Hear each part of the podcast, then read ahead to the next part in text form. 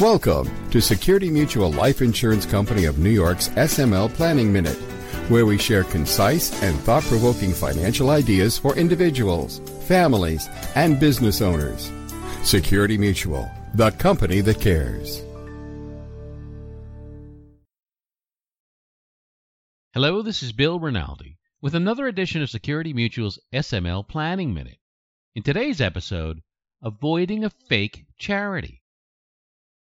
This being the holiday season, many of us have turned some of our attention to what should be an easy decision making a charitable gift. And with so many recent tragedies and natural disasters, there's an increased incentive to give whatever we can as soon as we can. But how do we figure out the best recipient for our generosity? The best advice may be let the giver beware. According to the IRS, quote, when fake charities scam unsuspecting donors, the proceeds don't go to those who need the help, and those contributing to these fake charities can't deduct their donations on their tax return.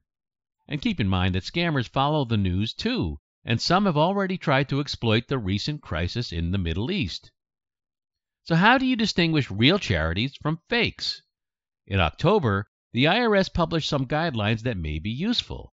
Among other things, they recommend using their Tax Exempt Organization Search or TEOS tool, which can be found on irs.gov.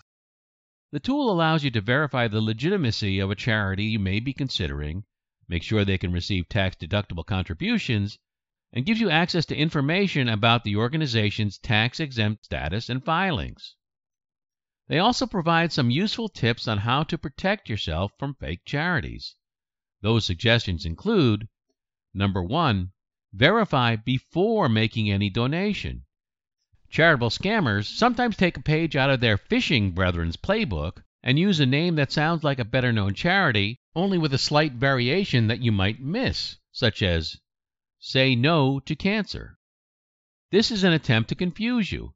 You should ask for the exact name of the charity, their website, physical mailing address, and then independently confirm this information.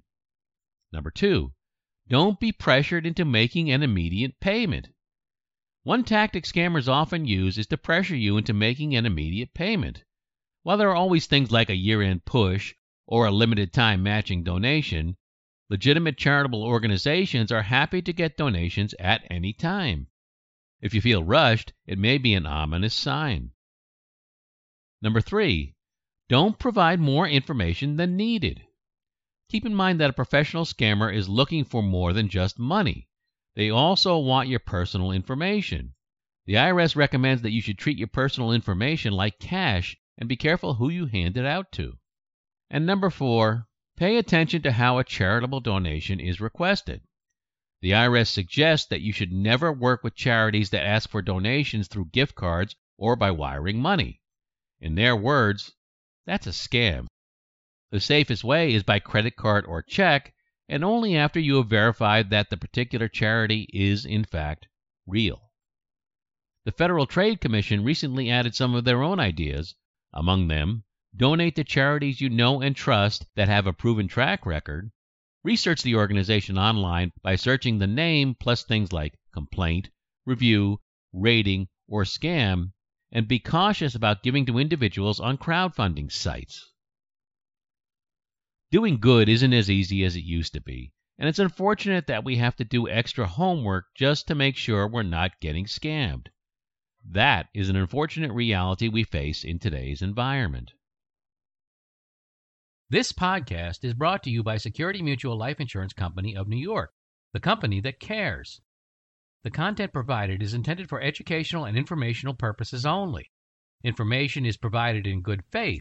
However, the company makes no representation or warranty of any kind regarding the accuracy, reliability, or completeness of the information.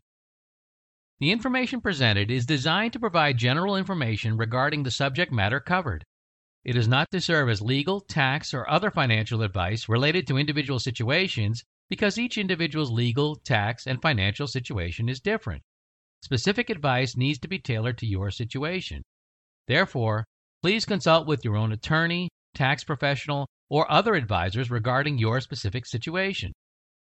To help reach your goals, you need a skilled professional by your side. Contact your local Security Mutual life insurance advisor today. As part of the planning process, he or she will coordinate with your other advisors as needed to help you achieve your financial goals and objectives. For more information, visit us at smlny.com slash smlpodcast. If you've enjoyed this podcast, tell your friends about it. And be sure to give us a five-star review. And check us out on LinkedIn, YouTube, and Twitter.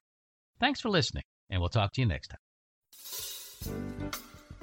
The applicability of any strategy discussed is dependent upon the particular facts and circumstances. Results may vary, and products and services discussed may not be appropriate for all situations.